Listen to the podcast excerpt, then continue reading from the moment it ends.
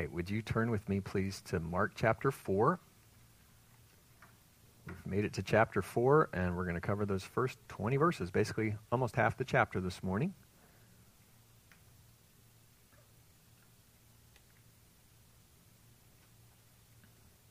Before I read our scripture, I would like to pray, and I'd like to invite you to pray something like this Lord, show me what you want me to do, and if you mean this, and I'll do it. That you're eager to know what God wants you to do in light of this passage that we're about to read and study together. So I invite you to pray while I pray. Father, we are grateful for this time that we can come to your word and hear from you, knowing that these are your words that you have something for us. So, Lord, I ask that you would give every one of us ears to hear your message this morning, and that you would, by your Holy Spirit, prepare our hearts to hear and receive and act on your word. Father, I ask for your help and strength and mental clarity and vocal clarity this morning to be able to teach your word, that we would understand it and that we would obey it. In Jesus' name, amen. Would you stand, please? I'm going to read these 20 verses. This is Mark chapter 4, beginning in verse 1. And again, Jesus began to teach by the sea. And a great multitude was gathered to him, so that he got into a boat and sat in it on the sea. And the whole multitude was on the land facing the sea. Then he taught them many things by parables and said to them in his teaching, Listen, behold, a sower went out to sow. And it happened, as he sowed, that some seed fell by the wayside, and the birds of the air came and devoured it. Some fell on stony ground, where it did not have much earth. And immediately it sprang up because it had no depth of earth. But when the sun was up, it was scorched. And because it had no root, it withered away. And some seed fell among thorns, and the thorns grew up and choked it, and it yielded no crop. But other seed fell on good ground and yielded a crop that sprang up, increased, and produced some thirtyfold, some sixty, and some a hundred. And he said to them, He who has ears to hear, let him hear. But when he was alone, those around him with the twelve asked about the parable. And he said to them, To you it has been given to know the mystery of the kingdom of God. But to those who are outside, all things come in parables, so that seeing they may see and not perceive, and hearing they may hear and not understand, lest they should turn and their sins be forgiven them. And he said to them, Do you not understand this parable? How then will you understand all the parables? The sower sows the word. And these are the ones by the wayside where the word is sown. And when they hear, Satan comes immediately and takes away the word that was sown in their hearts.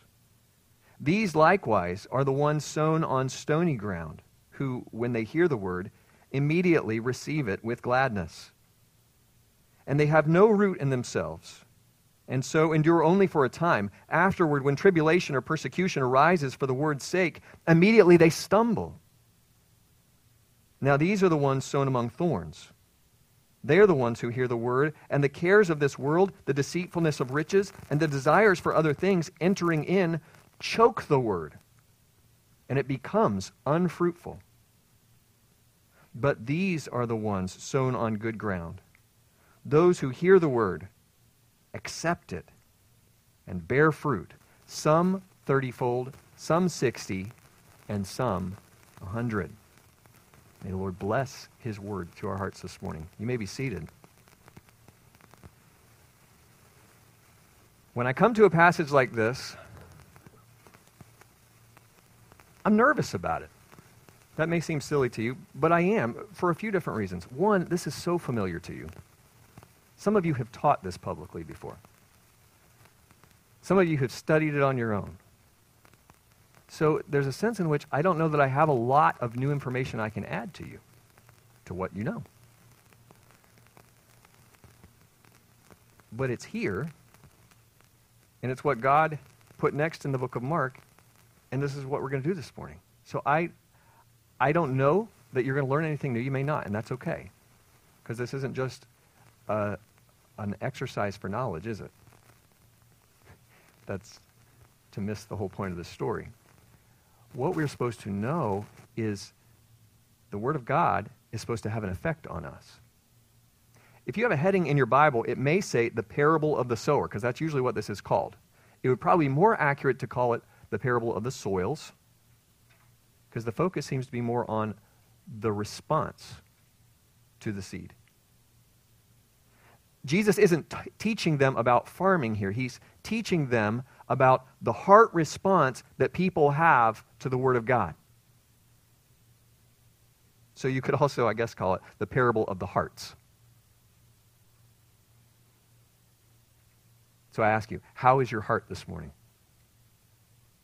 What is your heart like? What your heart, and I'm not talking about what's pumping inside your chest, but what makes you you. Your innermost being. What is that like this morning? Because that's going to determine what you hear. Anytime you come to the Word of Christ, anytime you come to the Word of God, the condition of the soil of your heart is going to dictate your response to it. It's to determine how you will respond. So that is the main point for today. Simple as it is, different people respond differently to the Word of God. We're going to talk a little bit about the how and the why, but that's the fact. Different people respond differently to the Word of God.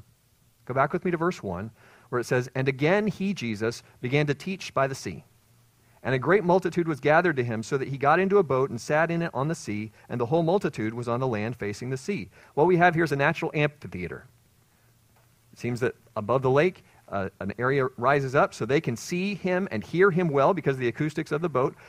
Part of this is not new information to us. This isn't the first multitude we've seen. Certainly, we've seen it multiple times in the chapters preceding this. So, another multitude gathers together.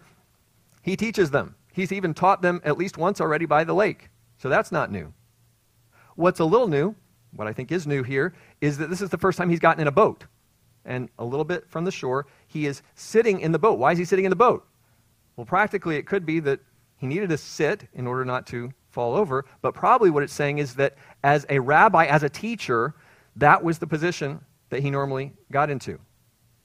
We are in Western society in the 21st century, so you all are sitting and I'm standing. But at that time, the teacher would be sitting and everybody else would be standing. Then he taught them, verse 2 tells us. What did he teach them? Many things. Mark's suggesting here maybe that there's a lot more than what we have recorded for us. But he taught many things. And how did he teach them? He taught them in parables. And said to them in his teaching, and we'll get to that in a minute, he taught them many things. It's a group of parables, and you say, I saw only one. That's because we're stopping at verse 20 instead of going on. But there are several parables that conclude the chapter, and if you look at the parallels in Matthew and Luke, you'll see there were other parables he was teaching. And this is one of two longer teaching passages in Mark. I've told you, Mark is focused on the action. He's telling what Jesus did. He's talking about the miracles. And yes, he taught, and he doesn't usually give us much information about what Jesus said. Here he did. This was an important one. And this is the first parable that Mark presents. So it would be good for us to know what's a parable? Well, the word parable comes from a Greek word that means to lay alongside, to parallel. So if you needed a one word English synonym, it would be comparison. It's a comparison. And there are times that it's just one statement, like last week, or maybe the week before, we saw the word parable, and it's just a proverb, it's a, a brief statement. These are more like stories, brief stories to give a comparison. And sometimes, as in this case, Jesus gave a detailed explanation, told us the interpretation of the parable. Other times, he didn't. And one of the main purposes, perhaps the main purpose of using this form of teaching, is to make the people reading or listening, make them think. To make them stop and consider. Let's see what the parable says. This is verses 3 through 8. Listen, Behold, a sower went out to sow. And it happened as he sowed that some seed fell by the wayside, and the birds of the air came and devoured it. Some fell on stony ground where it did not have much earth. and immediately it sprang up because it had no depth of earth. But when the sun was up, it was scorched. And because it had no root, it withered away. And some seed fell among thorns, and the thorns grew up and choked it, and it yielded no crop. But other seed fell on good ground, and it yielded a crop that sprang up, increased, and produced. Some thirtyfold, some sixty, and some a hundred. How does Jesus begin this parable? One word, starts with an L. Do you see it there? Listen. Listen up, guys. To make it more modern and vernacular for us, listen up and put your thinking caps on. I want you to get this. And then he says, Behold, look, pay attention. This is good. This is important. I want you to get this. That's what he's saying to them before he ever says a word about the story. And he says something that would have been very familiar to them a sower went out to sow. One of my study Bibles had a good description of this. Seed was sown by hand, and as the farmer walked across the field, he threw handfuls of seed onto the ground from a large bag slung across his shoulders. The plants didn't grow in neat little rows like we think of now because he wasn't using machinery to do it.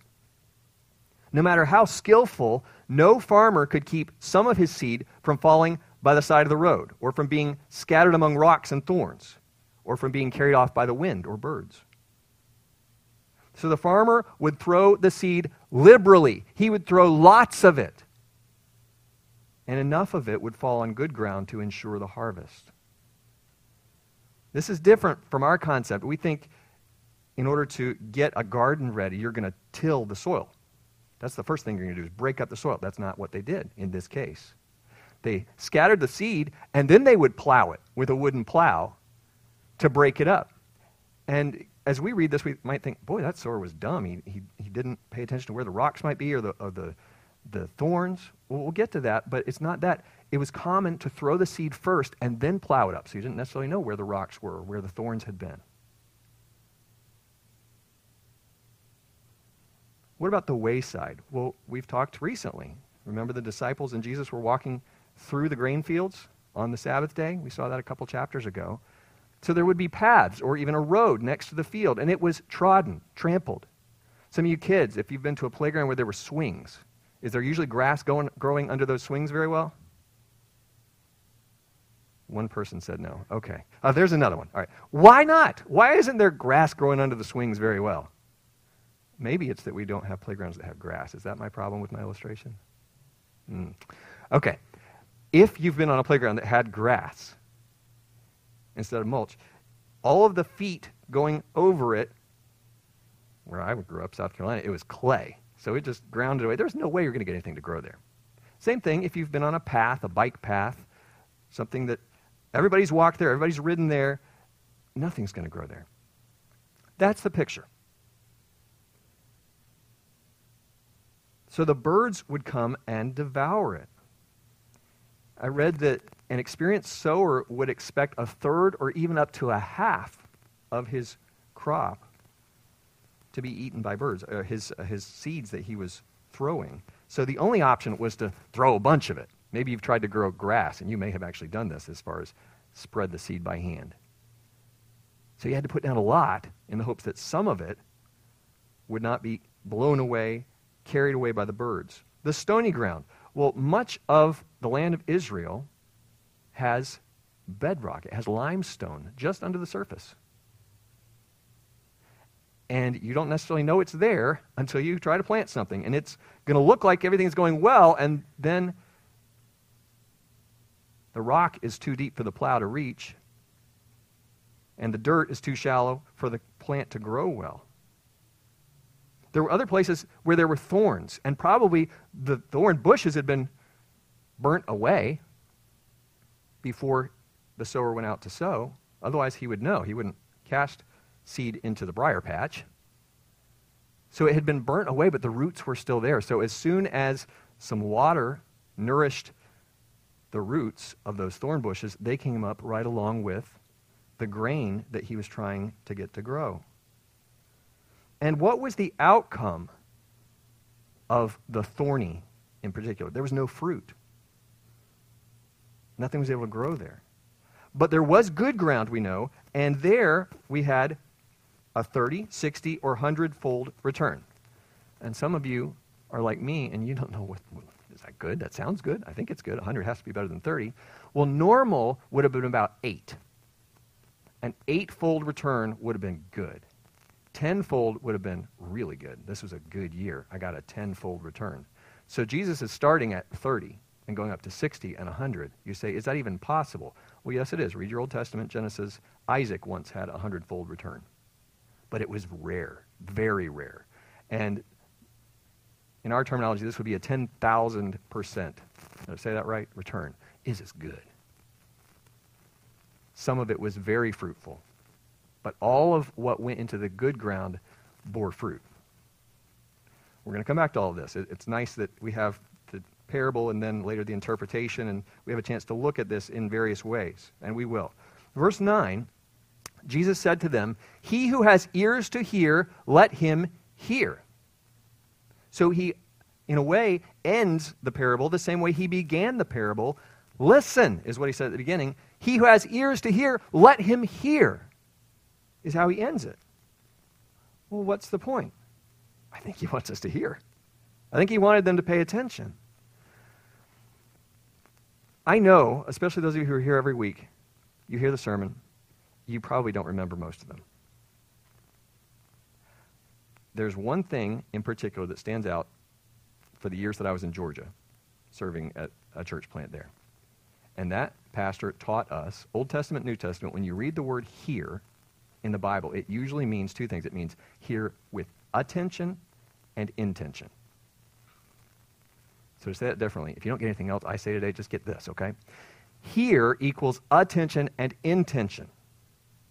what do I mean by that? I mean that we are supposed to be focused in order to obey.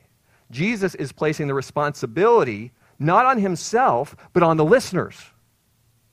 You realize that? If I don't say anything new you that you didn't know, that's okay. Because the responsibility is on the listeners. That's what Jesus is showing here. What do we mean by listening with intention? Well, imagine that you are camping in the woods at night, and all of a sudden you hear a sound, a twig snap, something. All of a sudden, you're going to give that your attention.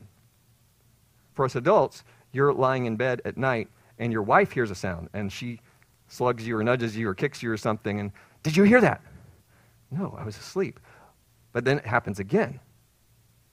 There's a drip in the wall. Been there, done that. There is something wrong. There, the smoke alarm is beeping. Okay, now you are wide awake and you are listening intently.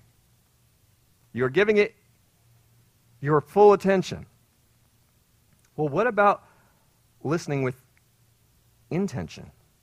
Maybe a, a doctor with a stethoscope listening to a heart murmur or an irregular heartbeat maybe I, I know we have several guys in our congregation who are into motorcycles and other engines. So you can listen to that and you can determine that's misfiring or that just doesn't sound right. And, and you're listening because you can fix it. You're going to make an adjustment. Well, that's this. We are listening not just for information. I, I hope you do learn when we come together and study the Bible together. But if we just all fill our brains full of facts, let's go home there's no point. For us to be smarter Christians is not the purpose of our time together in the Word each week. For us to be changed into Jesus' likeness is our purpose to be in the Word on your own during the week, for us to be gathered in Bible study during this time each Sunday morning. Verses 10 to 20, the rest of what we're covering today, this probably occurred later. It didn't happen back to back in that way. If you read Matthew, it seems like he went through several other parables before they had a chance to ask him about the meaning. But Mark plants it here. Why? To emphasize it.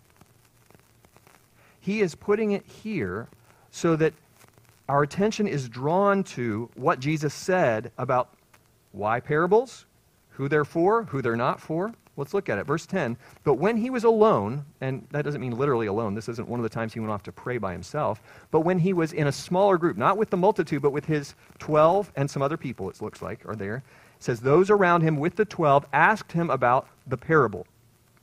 And he said to them, To you, plural, you, disciples, and those with the 12, it has been given to know the mystery of the kingdom of God But to those who are outside, all things come in parables, so that seeing they may see and per- not perceive, and hearing they may hear and not understand, lest they should turn and their sins be forgiven them. He's quoting there Isaiah 6, 9, and 10. What's he saying? He's saying it's a, some of your translations will have secret, a mystery. What does that mean? It doesn't mean nobody can discern this. What it means is this is something that wasn't known in the past and now it's known. He's sharing with them the kingdom. He's already said, the kingdom is at hand, the kingdom is near. I am here. That was what he preached right at the beginning in, in Mark 1. And so the purpose of these parables is to reveal truth, but not to those who are outside. Charles Ryrie put it this way parables test the spiritual responsiveness of those who hear them. Parables test the listener and sort of sift things out, sort things out. Because it's going to reveal the truth to those who are inside and hide the truth to those who are outside. Well, what does that mean? Those who are outside here are not followers of Christ. They're not believers in Jesus as the Messiah, as the Savior. And then it's a surprising statement. This is one of those statements by Jesus that people say the hard sayings of Christ. What does he say? lest they should turn. It's hidden from them, lest they should turn. Well, that's not very nice. What does he mean? He doesn't want them to be saved? If we compare that with other scripture, for example, 1 Peter tells us that God is not willing that any should perish, but that all should come to repentance. All should turn. All should be saved. That is what he desires. So that, that's not what it's saying. What is it saying then? It's saying that unbelievers don't want to turn that if they were willing to repent, they could. The Holy Spirit would help them do that, and they would turn and they would also understand, according to this. Someone said that if we repeatedly hear God's word and refuse to respond time and time again, there will come a time when we become so hardened that we not only will not, but cannot respond. That's what we were talking about last week with rejecting the work of the Holy Spirit, blasphemy of the Holy Spirit. Verse 13, Jesus continues. He said to them, Do you not understand this parable? How then will you understand all the parables? Or how, how are you going to understand the rest of them if you don't understand this one? This one's basic. This, this is where it starts, guys. What he may be hinting at is that even the disciples may suffer from hard hearts and not get it. Many people believe that what he means here is that this parable is key to understanding the rest of the parables. So we're moving now, as we get to verse 14, we're moving from the statement of the parable and Jesus' explanation about parables to the actual meaning of this particular parable. So here we go, verse 14. The sower sows, what does it say? The word. If you mark in your Bible, you may want to underline the entire verse or circle the word word, because this is the key to this parable that some people believe is the key parable to unlock the other parables. The sower sows the word. Because what did it say previously? What is you probably have it italicized in your translation. The sower sows the seed. That's what we read earlier, isn't it? So he's he's explaining it by starting out the sower sows not seed. We're not talking about plants here he sows the word. Unless there be any misunderstanding, Luke 8:11 says this is the word of God. Matthew 13:19 says it is the word of the kingdom. What are we talking about here? The gospel. The gospel, the word of God is what is being sown. John 17, 17 says, Sanctify them by your truth. Your word is truth. The word of God is truth. Guess what? The word of God is also living. Hebrews 4:12. The Word of God is living and powerful and sharper than any two edged sword. And this one is especially appropriate. Remember who probably influenced Mark as he was writing his gospel? Peter. In Peter's first epistle, 1 Peter 1:23 says, "Having been born again, how? not of corruptible seed, but incorruptible. The Word of God is incorruptible seed. I've heard that those who have excavated the pyramids of Egypt, that they would find, I would call them jars, but some sort of container containing grain. And that grain that is thousands of years old, if it is planted and watered and has the nutrients to grow, it'll germinate and grow. That's the Word of God. It is timeless. In all times and places, it is alive and powerful, and if it gets into the soil, it will grow. Are we going to allow it into the soil of our hearts? Verse 15, and these are the ones by the wayside where the word is sown. When they hear, Satan comes immediately and takes away the word that was sown in their hearts. Jesus, when he refers to Satan, he just always assumes Satan exists. He doesn't set out, I'm going to prove to you that Satan is real. He knows that Satan is real. Satan is a created being, created to be a holy angel, and rebelled against God, and is now dead set on destroying us. He is an accuser, he is a destroyer, he is a liar, and he does not want the Word of God to accomplish what God wants it to accomplish. And so he attempts to come in before it can take root, before that seed can get down into the soil and germinate, he wants to snatch it away. Just as the birds did. Elsewhere, the Gospels tell us that God cares for the sparrows, the little birds. Well, one way he did that is that they did their broadcast spreading of seed, and the birds would come and get it. And so this was all normal stuff to them. It was the agricultural society they lived in. And he says, just like those birds come and they get the seed before it can go down into the dirt, before we can even get the field plowed, Satan comes and he wants to snatch away, he wants to steal the word before it can take effect. I'm going to call this the hard heart.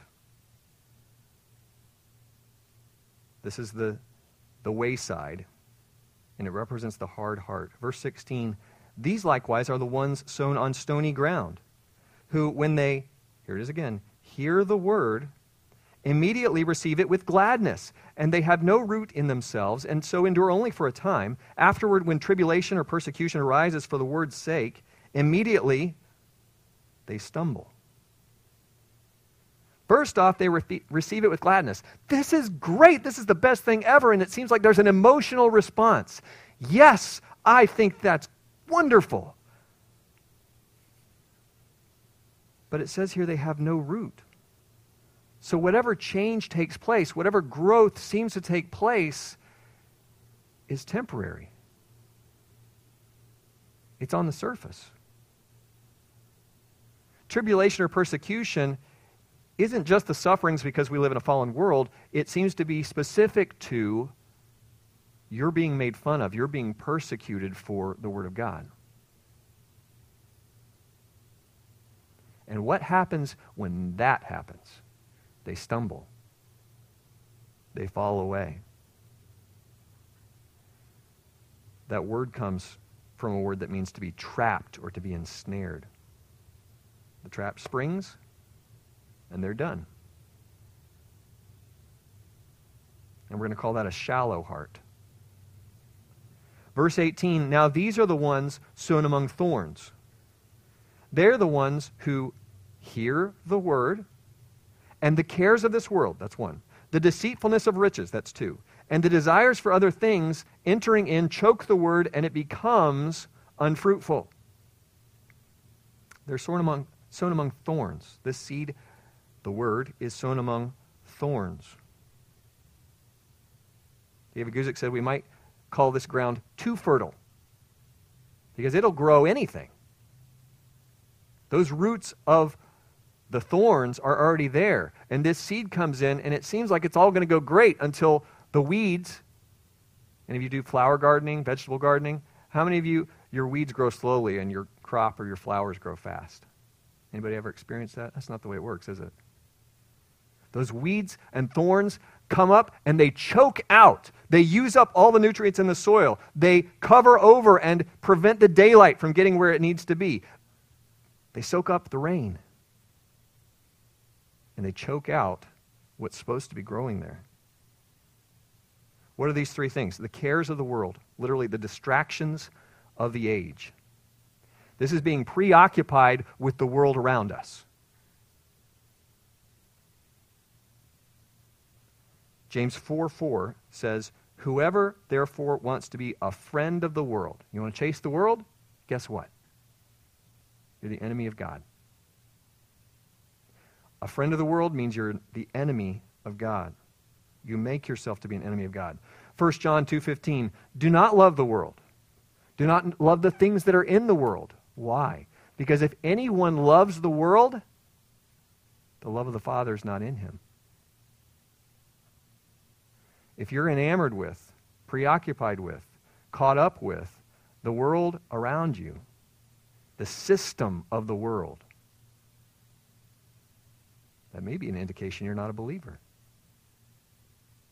That's the first one, the cares of the world. The second one, the deceitfulness of riches. The deceitfulness of riches. 1 Timothy 6, 9 and 10. Those who want to get rich, you know anybody who wants to get rich? Has a get rich quick scheme every week? Fall into temptation and a trap into which many foolish and harmful desires that plunge people into ruin and destruction. Here's the verse you probably know better. For the love of money is the root of all kinds of evil. A plant analogy. Very interesting. It's the root of all kinds of evil, for which some have strayed from the faith in their greediness and pierced themselves through with many sorrows. The riches are deceitful. Those new clothes, new shoes, new gaming system, new job, new car, new house. Whatever has your eye and has your heart right now is deceitful. Because as soon as you get it, some of you kids can relate to this. That gift you asked for for Christmas or for your birthday, and you got it, and you loved playing with it for a day or two or three, and now you don't even know where the parts are. Because it doesn't satisfy.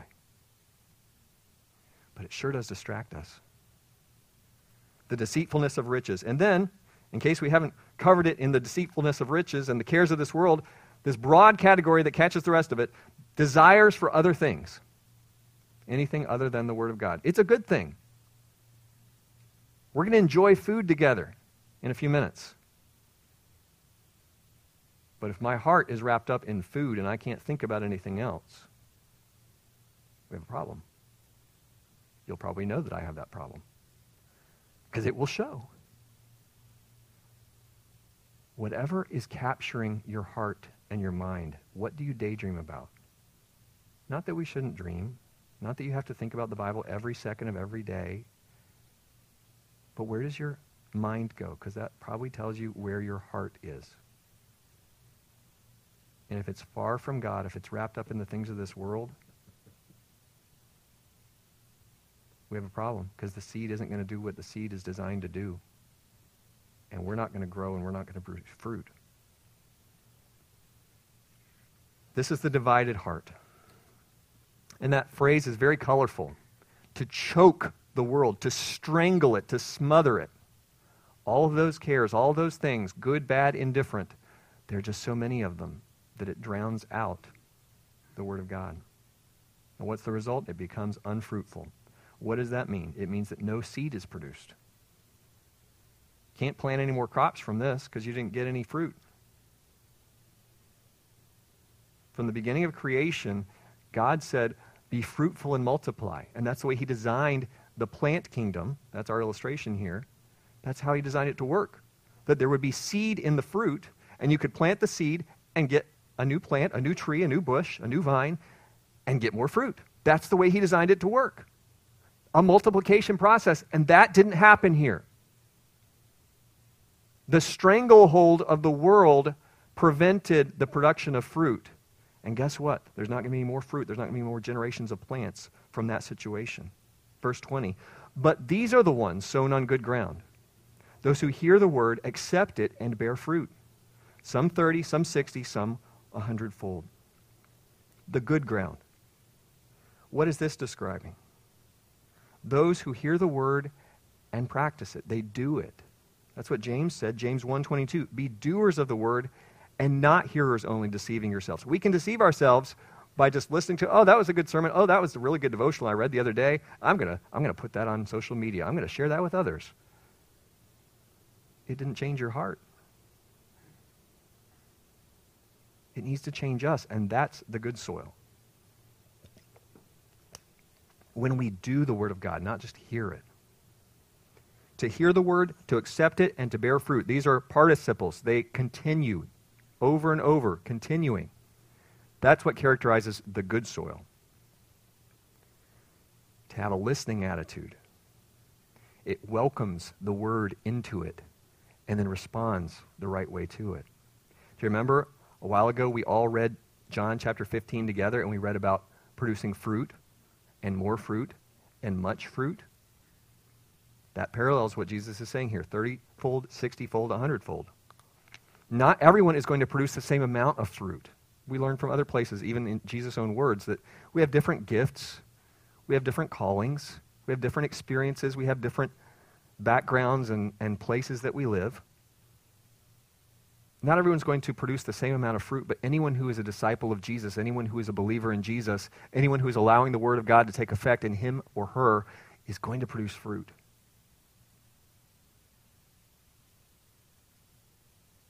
Are you producing fruit? Because I'll put it this way if you're not producing fruit, then you aren't allowing the Word of God to do what the Word of God can do. You're not obeying it, you're not allowing it to change you.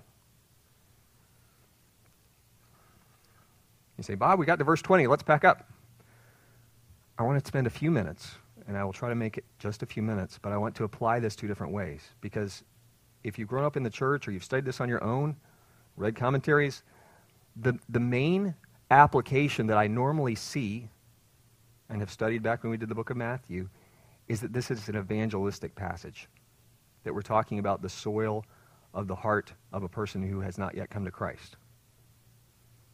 And I, that is totally valid. I think it's accurate. I also think it's incomplete. So we're going to deal with this first with the unsaved person, and then second with the believer. So you bear with me while we apply this. What is the main point of today? Different people respond differently to the Word of God. But I would follow up with that and say people who respond to the Word of God respond differently in different areas of their lives. And people who respond to the Word of God respond differently in different seasons of their lives. There's an ebb and flow to the Christian life, and there's sometimes where I'm pursuing God and He's speaking to me in His Word and I'm obeying and I am following the promptings of the Holy Spirit and I am growing and I'm seeing fruit in my life, and there are other times I'm not.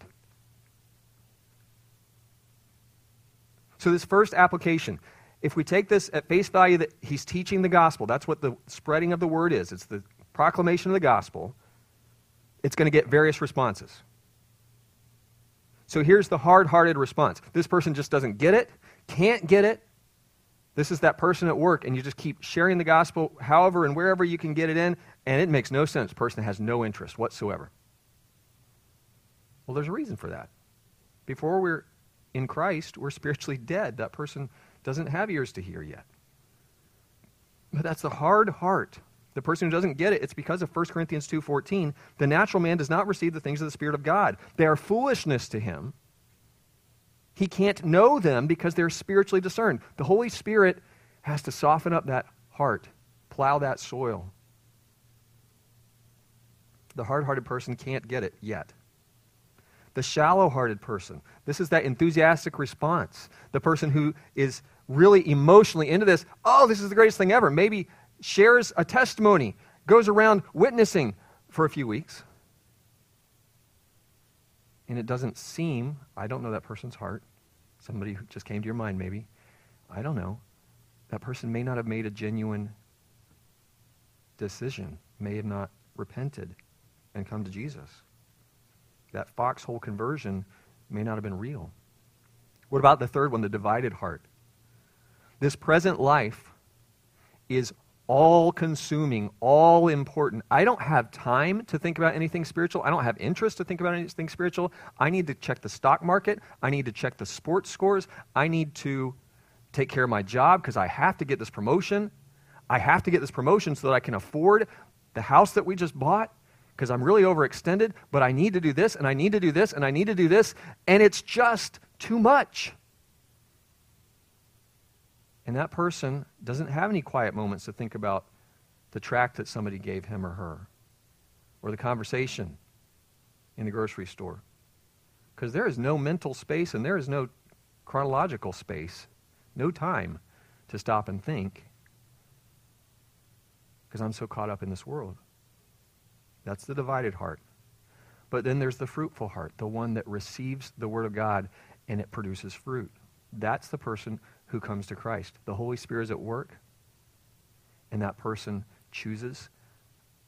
I believe that God has provided a way to deal with my sin.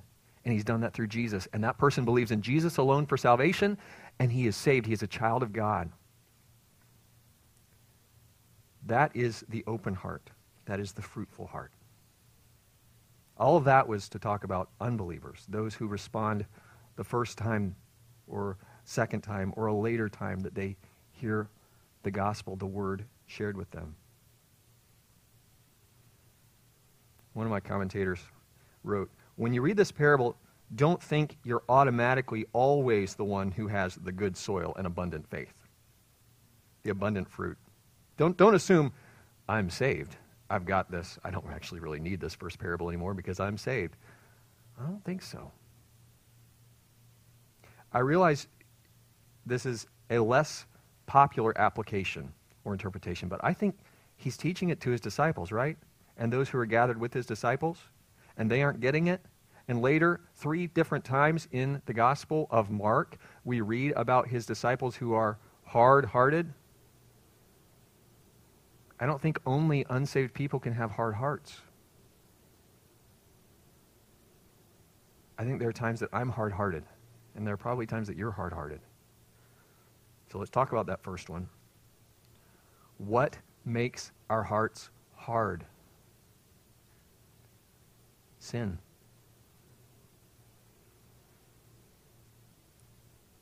If I am sinning and I'm not confessing and forsaking that sin, I don't have any interest in the Word of God, and it's not going to have an effect. I'm not going to grow. I'm not going to change. Sin hardens my heart to the gospel. Because what is it really to hear the Word of God is to do the will of God. To hear it and to do it. That's true hearing. And if I'm not willing to do it, if I'm not obeying it, if I'm sinning against God instead, stunting my growth, there's not going to be any. What about the shallow heart? that enthusiastic, that emotional response. Well, we've seen that too.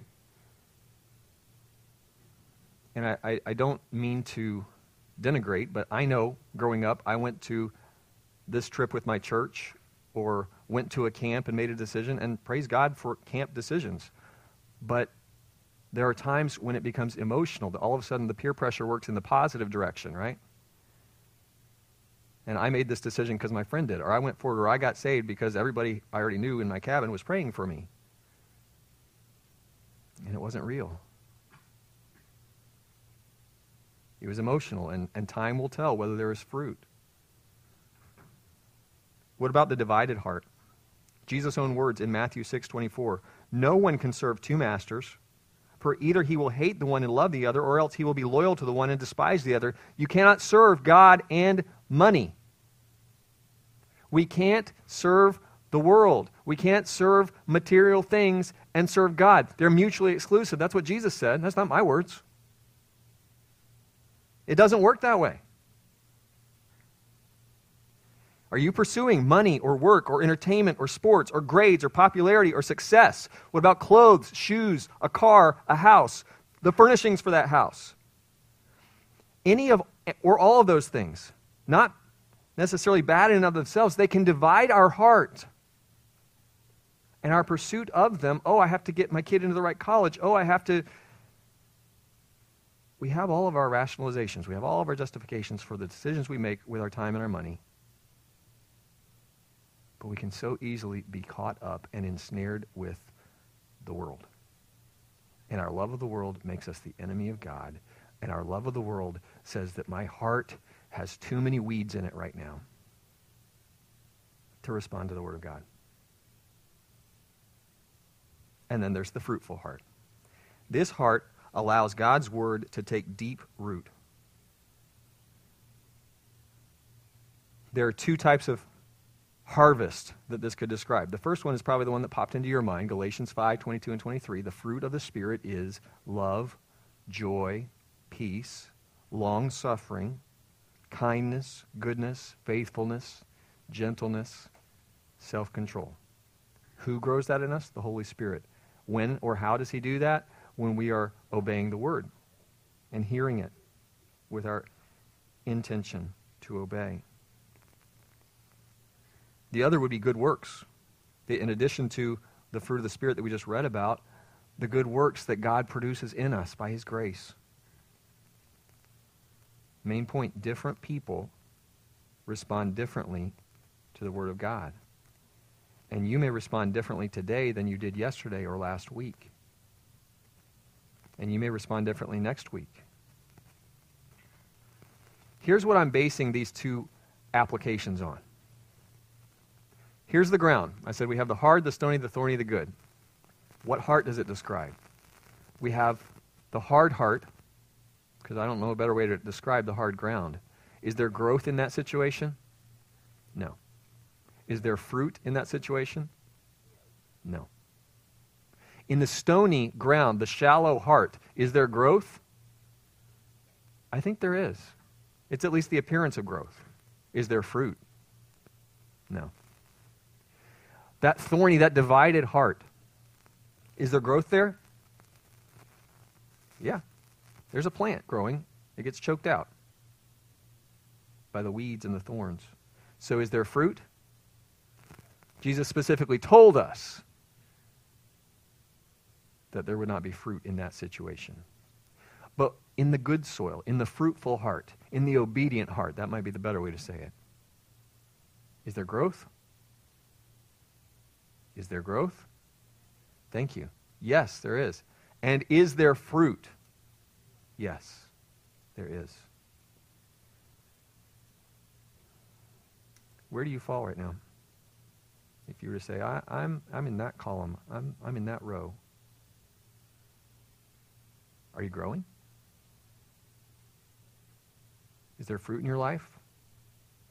I'm not saying go brag and tell everybody about all your fruit, but that, that you know, you can tell, that you've been able to disciple others, or that others ha- have said, I can see the growth. I can see the good works in your life. I can see what God is doing in you, in the peace, in this, this circumstance. I can't explain it. You can't explain it.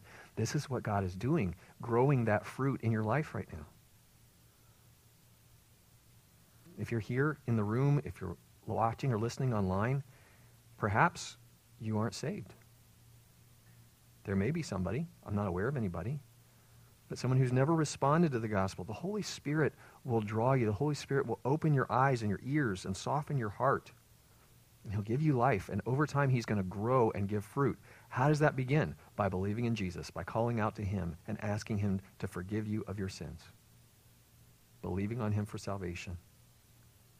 Believers, how's your heart?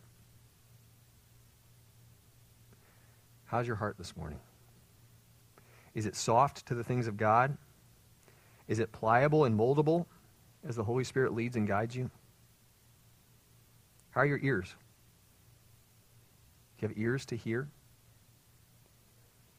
Are you eager to hear and read God's word? And then do you long for it to change you? Do you long to obey what you read, what you hear?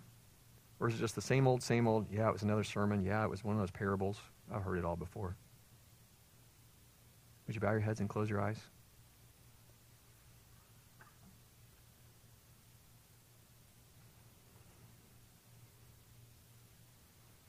My request of you is simply to do whatever the Holy Spirit's leading you to do.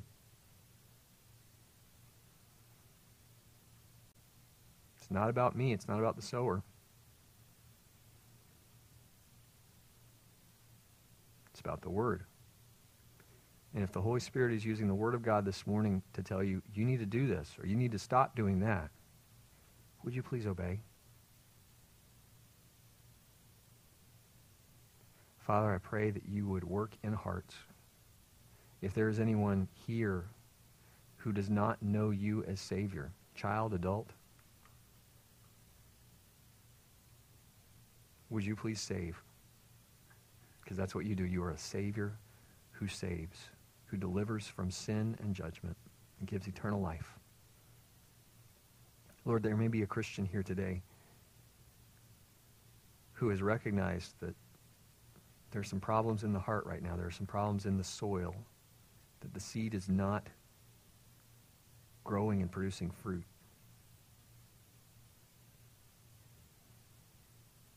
Lord, we know that general guilt and shame is not from you. There's no condemnation of those who are in Christ Jesus. But Lord, if you are specifically leading someone to make a decision this morning, would you give that one the courage to obey? May we be doers of your word and not hearers only. In Jesus' name, amen.